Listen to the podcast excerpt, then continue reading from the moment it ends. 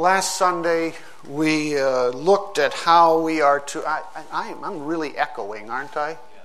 Okay, I thought maybe it was just my ears, but I think I'm echoing here. Okay, that took care of the echo.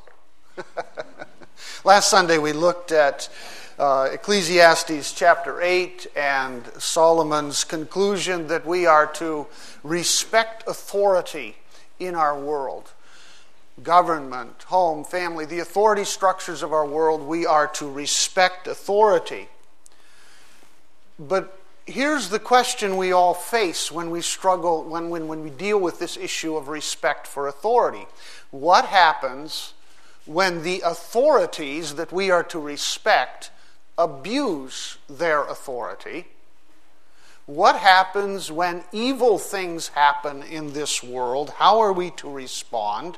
What happens when those who have power abuse their power and hurt other people? How are we to respond in those kinds of situations? Well, Solomon raised that very issue as he continued in Ecclesiastes 8. And we looked at verse 9 last Sunday, which concluded that little segment that we were talking about there, where he says, All this I have seen and applied my mind to every deed. I think I'm still echoing, Nate.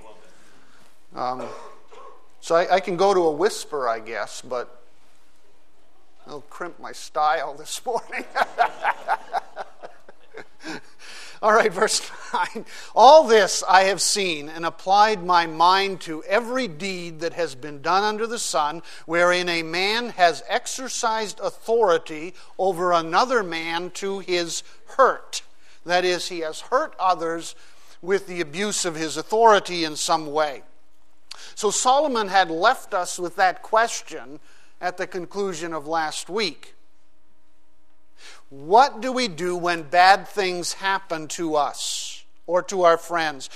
I mean, in another way, why bother to live the way God wants us to live, morally, righteously, in fear and honor of Him, when, you know, others disobey God and are successful in life and seem to get away with it?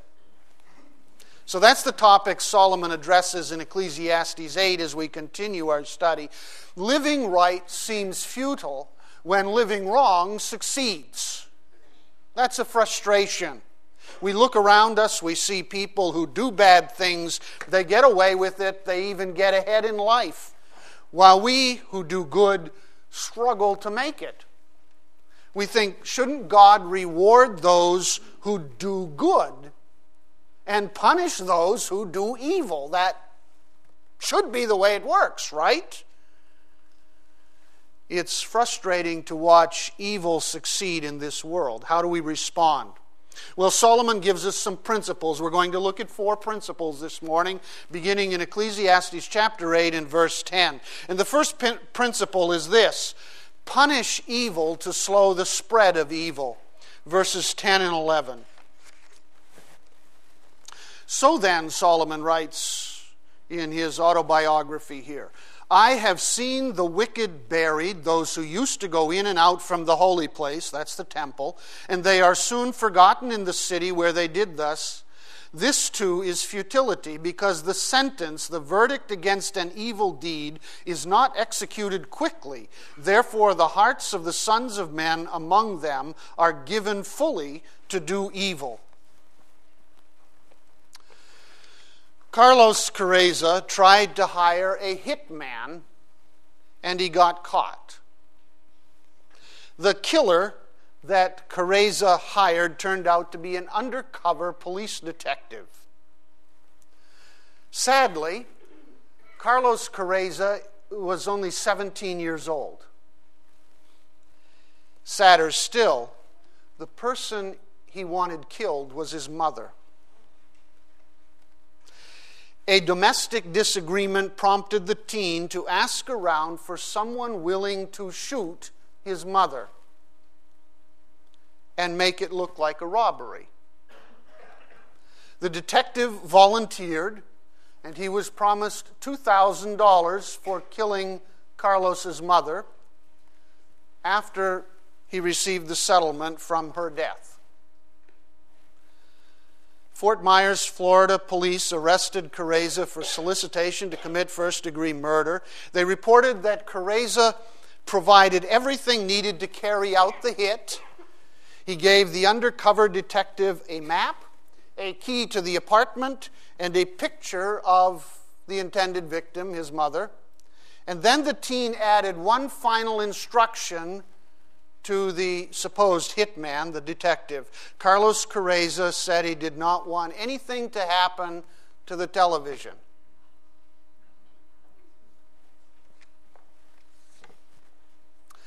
The problem of evil, and that's evil, the problem of evil is a basic issue for every philosophy of life. You've got to have an answer to the problem of evil in this world to have a reasonable philosophy of life, world life view.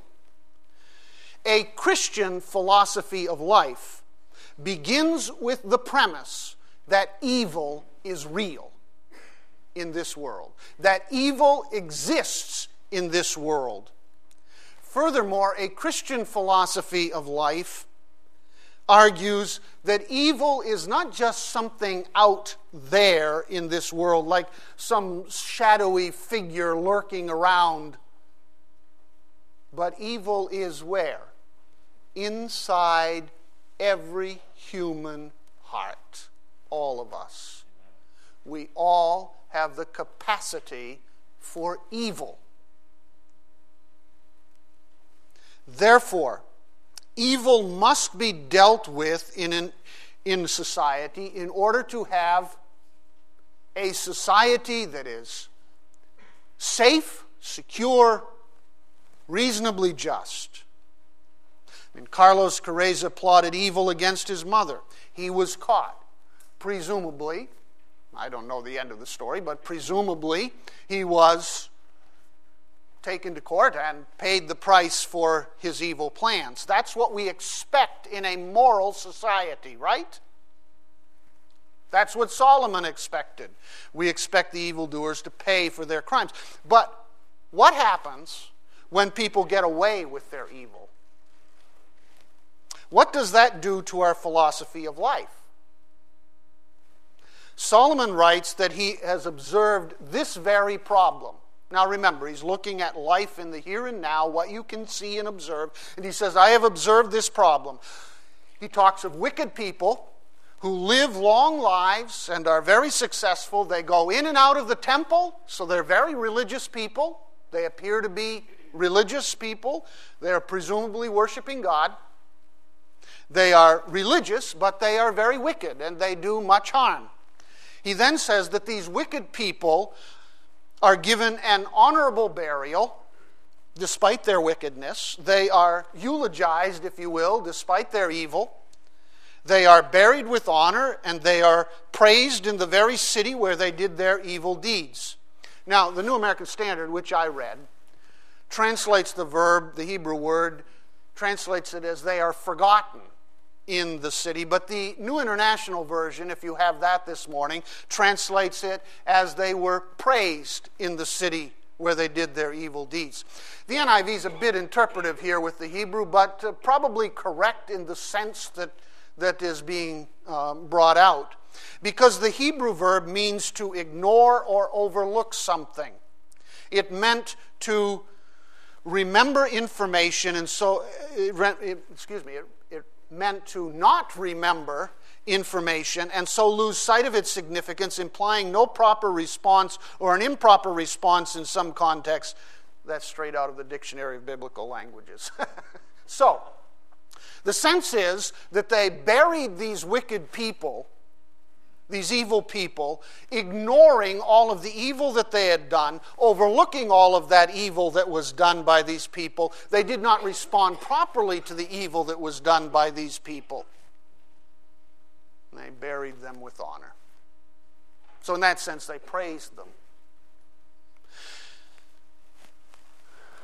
Gaddafi has been in power for 40 plus years, right? Doing all kinds of evil but he seems to have been very successful in life for himself. He's gotten away with evil. And never been an effective and proper response to the evil that he has done. Solomon says that when we see these things, of course, now we're seeing in the paper maybe there's some punishment coming, or there's at least a battle over it all, right? But when we see this played out in life, Solomon says, it leads to vanity. And he doesn't mean pride, he means futility. It, it leads to emptiness. It renders justice meaningless when people get away with it and seem successful with the evil that they're doing because the principle of justice, or put another way, the principle of retribution, never works out that we can see. And when we can't see the principle of retribution carried out, then life seems meaningless and futile. Why bother to do good? So Solomon then goes on in verse 11 to point out that when a sentence or a verdict for a crime is not carried out quickly, then humans, he says, are actually encouraged by that to commit more crimes. Evil increases when evil is tolerated, is basically what he's saying in verse 11. Today, tolerance is considered a virtue. But tolerating evil breeds more evil not less, is what Solomon says in verse 11. When justice is not served quickly, then it actually encourages more evil to take place, more crimes to be committed. And that's why. That's why we need men and women serving in law enforcement who pursue justice for crimes that are committed in this world.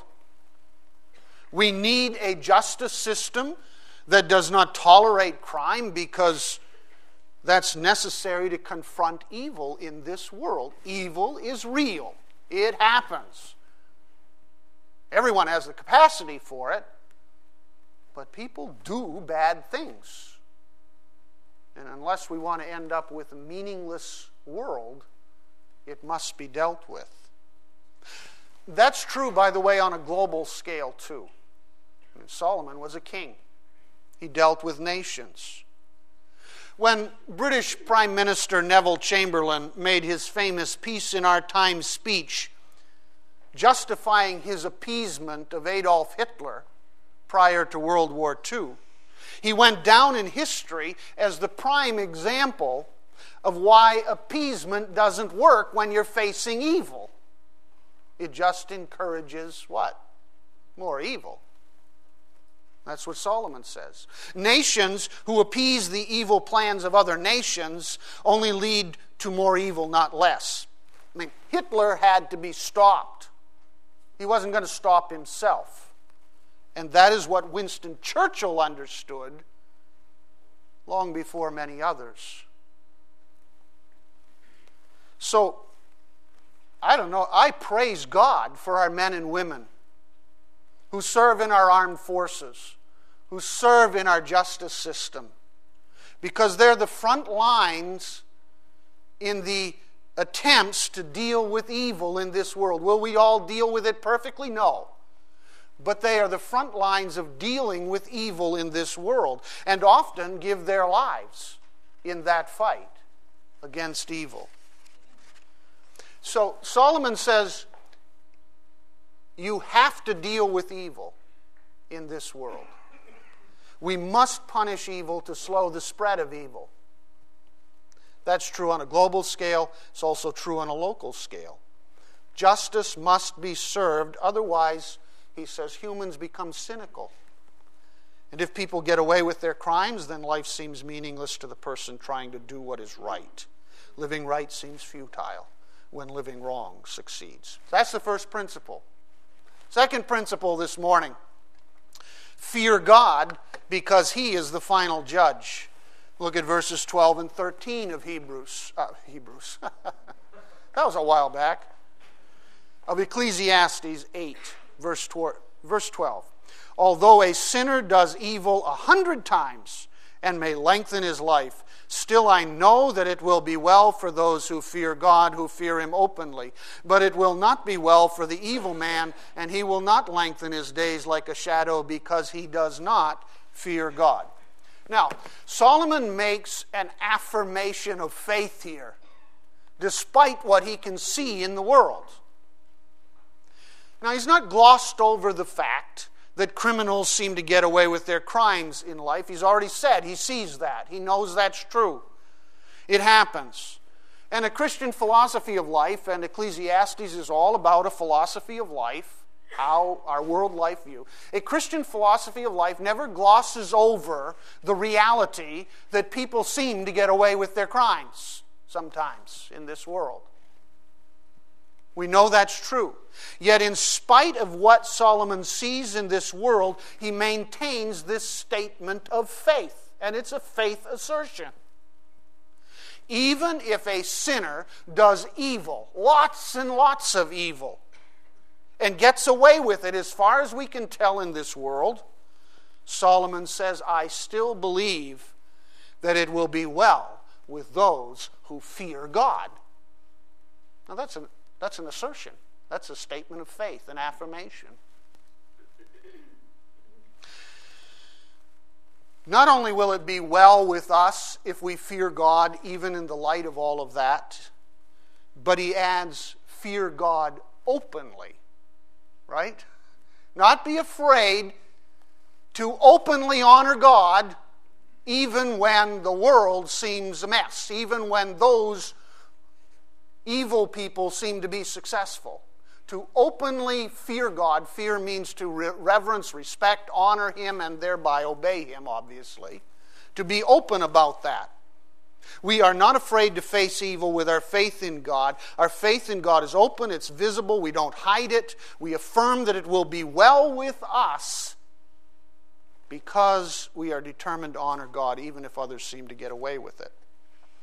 Now, why can we say that? Because we believe that there's a final judge, God. That's why the Apostle Peter, in Acts chapter 5, when he was hauled before the authorities, and the authorities said, Stop preaching the gospel, stop preaching Jesus to the people. He responded by saying these famous words We must obey God rather than men. Now, there's a principle of faith. One of the commitments we make as Christians is to obey and honor God even in the face of evil in this world, and to affirm that we must obey God rather than man, even when evil seems to be winning. First century, they lived under Caesar. The Caesars were evil, did much evil, must obey God rather than men. There is a higher authority than the authority of men. Now, we talked about authority structures that God institutes, and we're to respect those authority structures. We respect our government, we respect human authority, but God's authority supersedes human authority. And when the two clash, we must obey God rather than men. That is a statement of faith that we affirm in this world.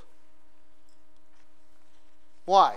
Because we believe that God is a just God and that God will judge evil and sin in this world. And Solomon goes on to say not only do we feel that it will be well with us if we honor God openly, but we believe, verse 13, Another statement of faith we believe that the, the evil person who violates God will be judged. And in fact, he says we believe he'll be judged in this world. Even in this life, God will execute justice in his time on those who commit crimes. That's what he says in verse 13. Now, that too is a statement of faith. We don't always see it, do we? But we affirm it eventually their crimes will catch up with them because God is judge. Comedian Lily Tomlin once quipped The trouble with the rat race is that even if you win, you're still a rat. Adolf Hitler seemed to win. He was still a rat. Saddam Hussein won for many years. He was still a rat. Mubarak, Gaddafi seemed to win. Doesn't change the fact they're rats. We rejoice when we see justice served in this life because we believe that when people don't fear God, it will not be well with them. We would add, by the way, on the basis of the New Testament, of course, that if God does not judge in this life, he will judge when?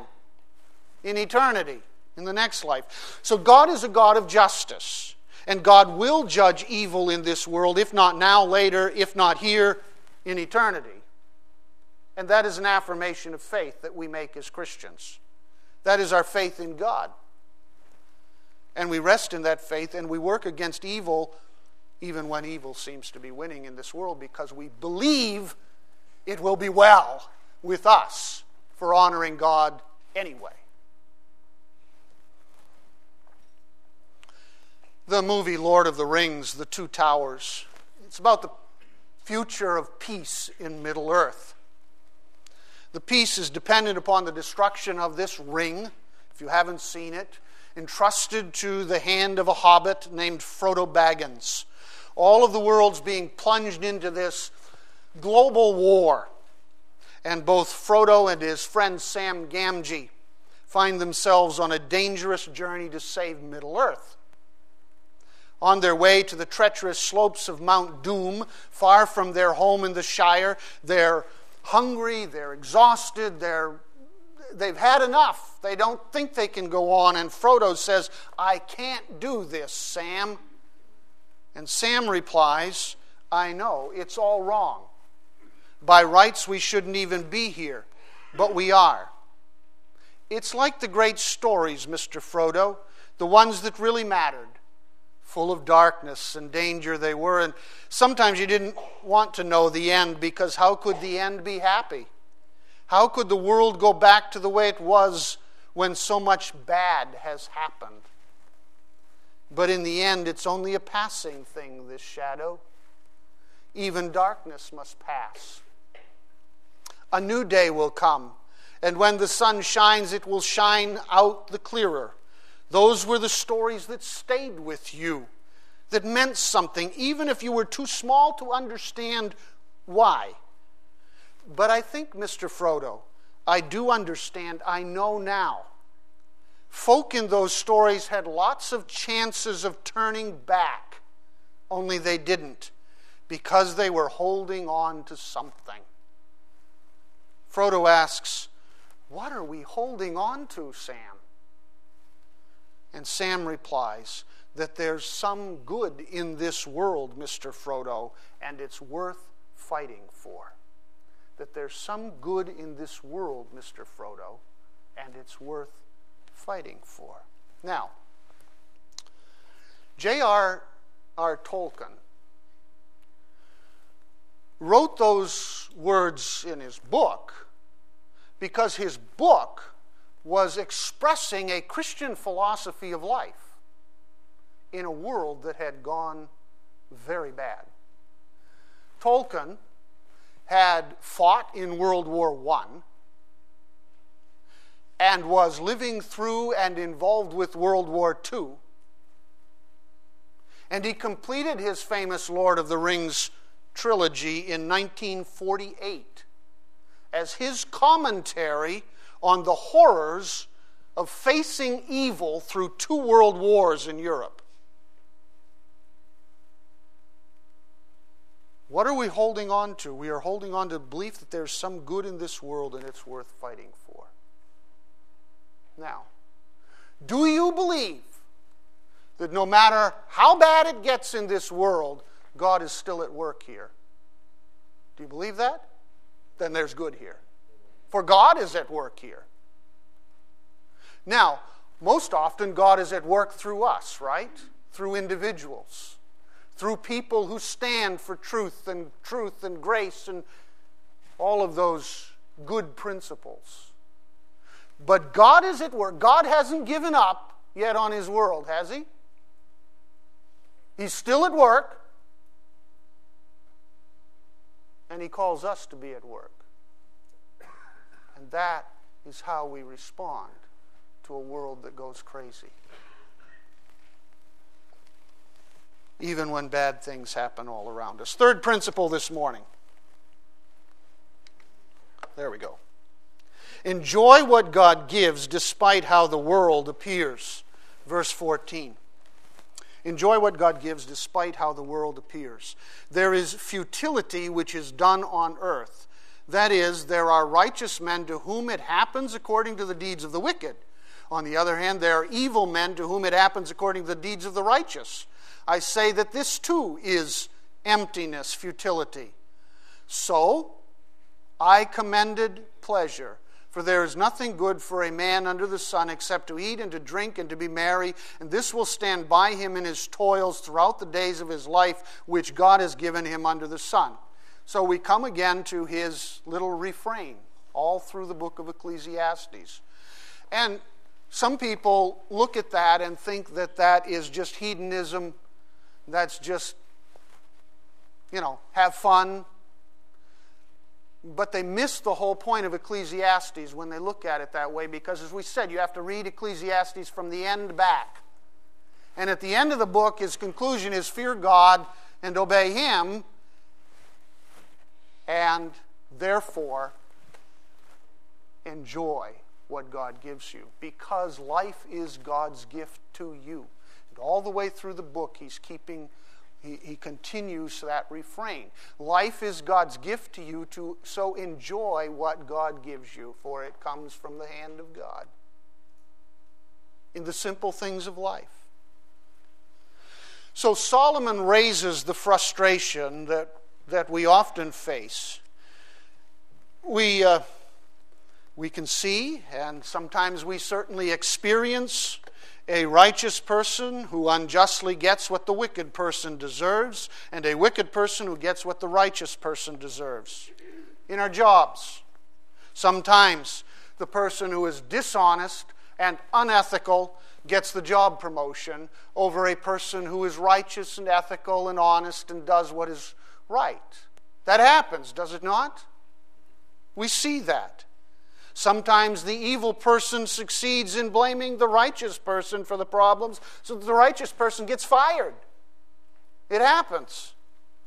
We can look around, we can see these injustices, and it's frustrating. We begin to worry about all the wrongs of this world that we're experiencing. And the result is that we become very negative and frustrated people if we focus on all those wrongs. He's already said we need to stand against evil, but oftentimes we can't solve the problems and we see these things happen. And if we just begin to worry about them and become frustrated because of all the bad stuff that is happening, then we are in trouble. Solomon says, Look, we all know that these things happen in this world. Don't let it get to you. Life is God's gift. Enjoy it. Find pleasure in the simple things of life, everyday life, because that's eat, drink. These are the normal activities of life, nothing special about them, but they're still God's gift to us. Take joy in what God gives to you. Be content. Stop worrying about tomorrow. Stop worrying that life is unfair. And enjoy what you have from the hand of God. For life is fleeting, he will say in other parts of Ecclesiastes. It goes by quickly. That's a Christian philosophy of life. Jesus said, Seek first his kingdom and his righteousness, and all these things will be given to you as well. Therefore, do not worry about tomorrow, for tomorrow will worry about itself. Each day has enough trouble of its own. Boy, isn't that the truth? Each day has enough trouble of its own. So take each day as a gift from the hand of God. Worry is a thief. Worry robs us of life. We're so busy worrying about the problems that we miss out on the joys. For four hours, he held the cylinder, waiting for the rescue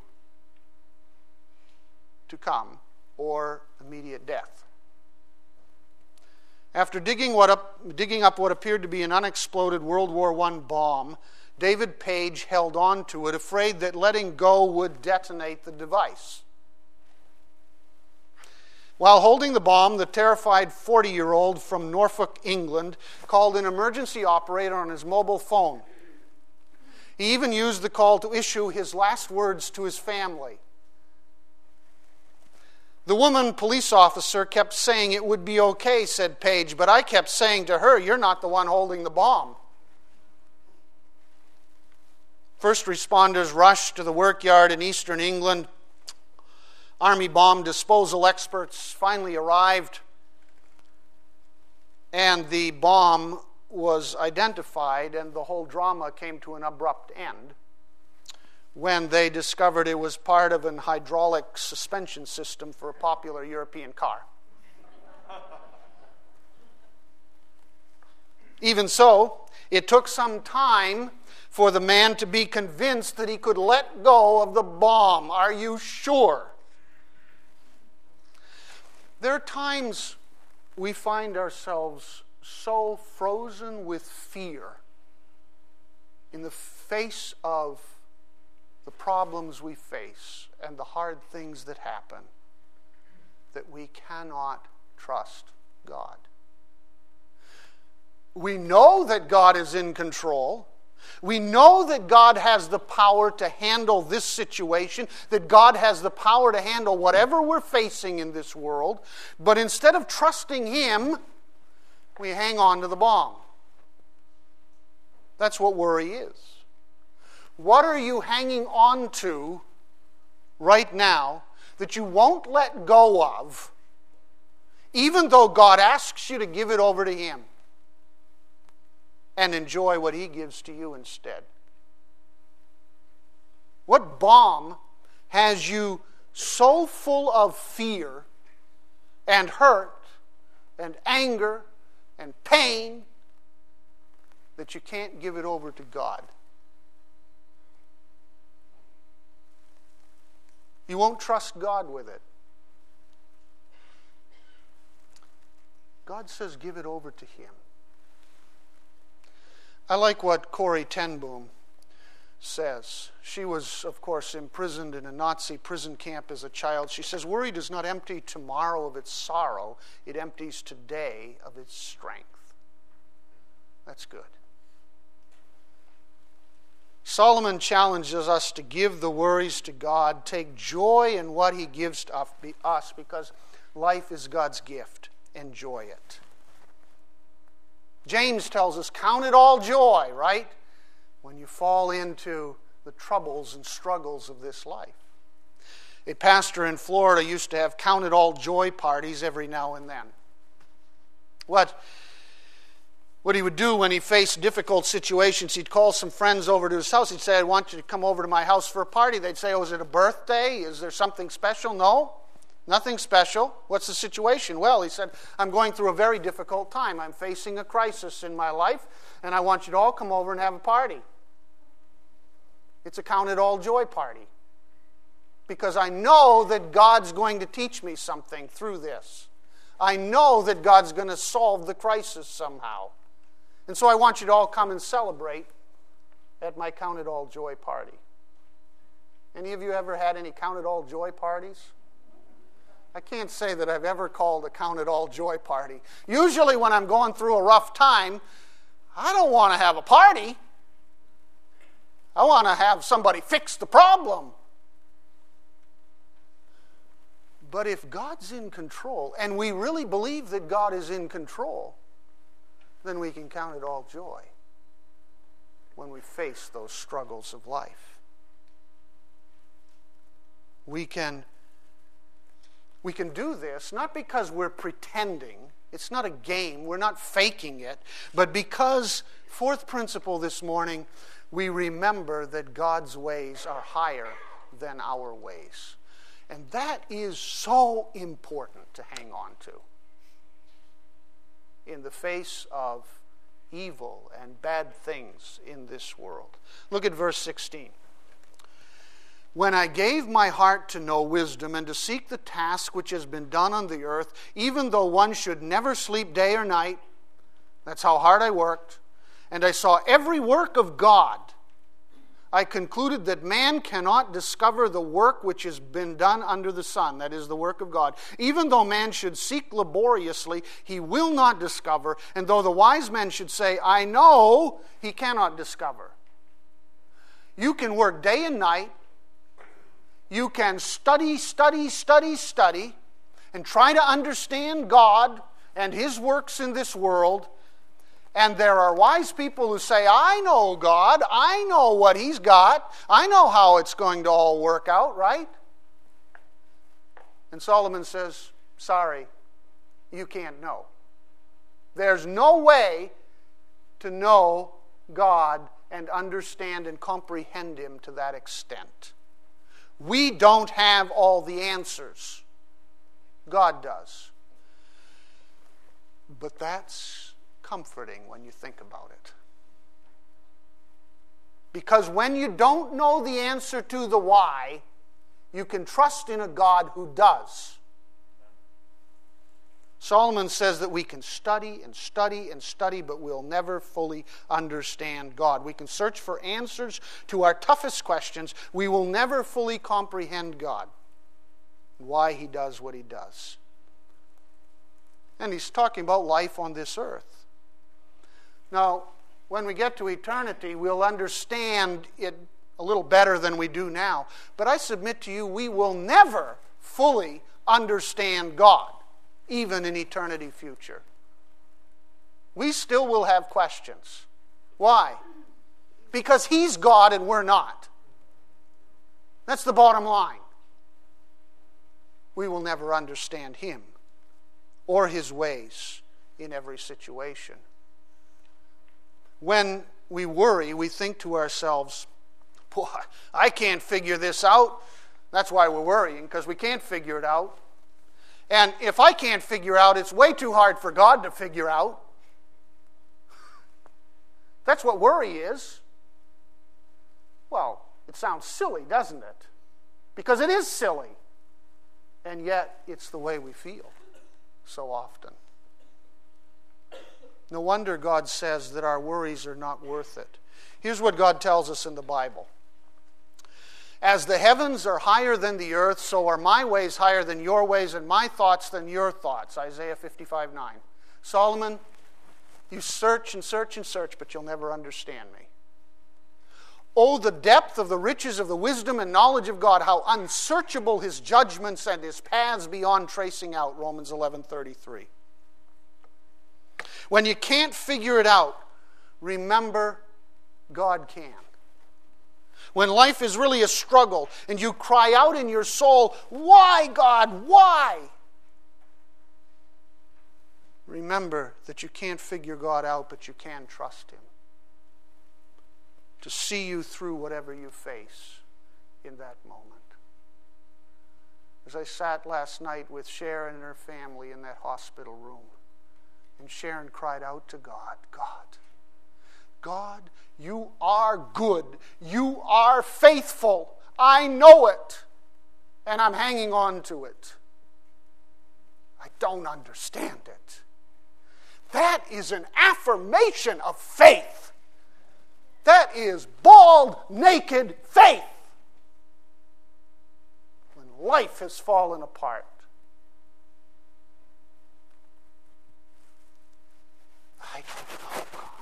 I don't understand, but I trust you. That's convicting to me. And I trust you as well. He is the Lord of tomorrow as well as today. And you can trust Him. even when you can't understand it.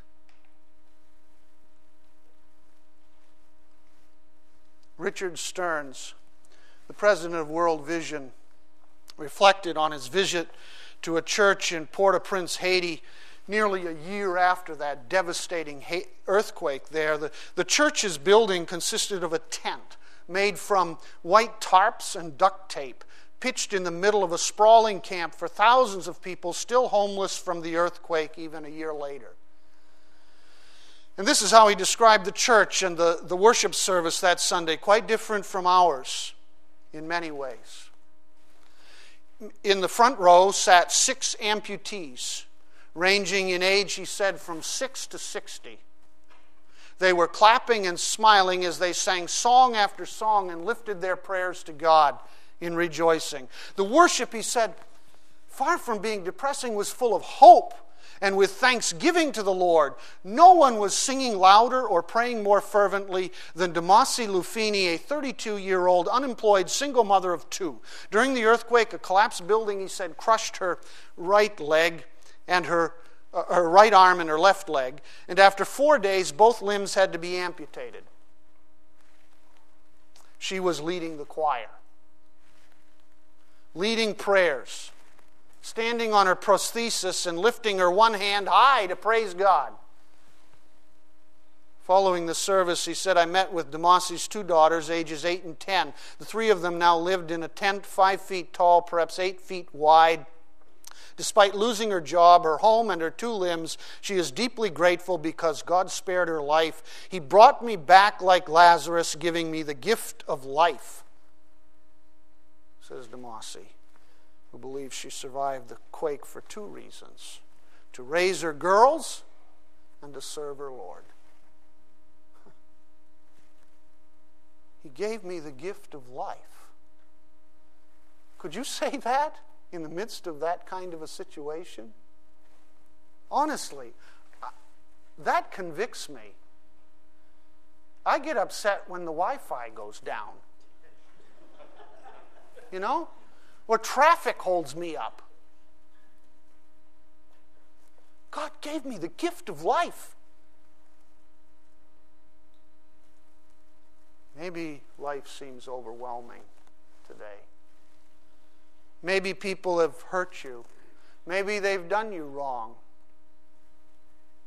Maybe they've offended you. Maybe they've stolen. Maybe they've, I don't know. You fill in the blanks but you're under the burdens of all the stuff of life. And I want to encourage you this morning to bring those burdens to the cross. Bring all that hurt, all of those wrongs that have been done to you, all of the fear, all of the worry, all of the struggle that you face, bring it to the cross and give them to Jesus.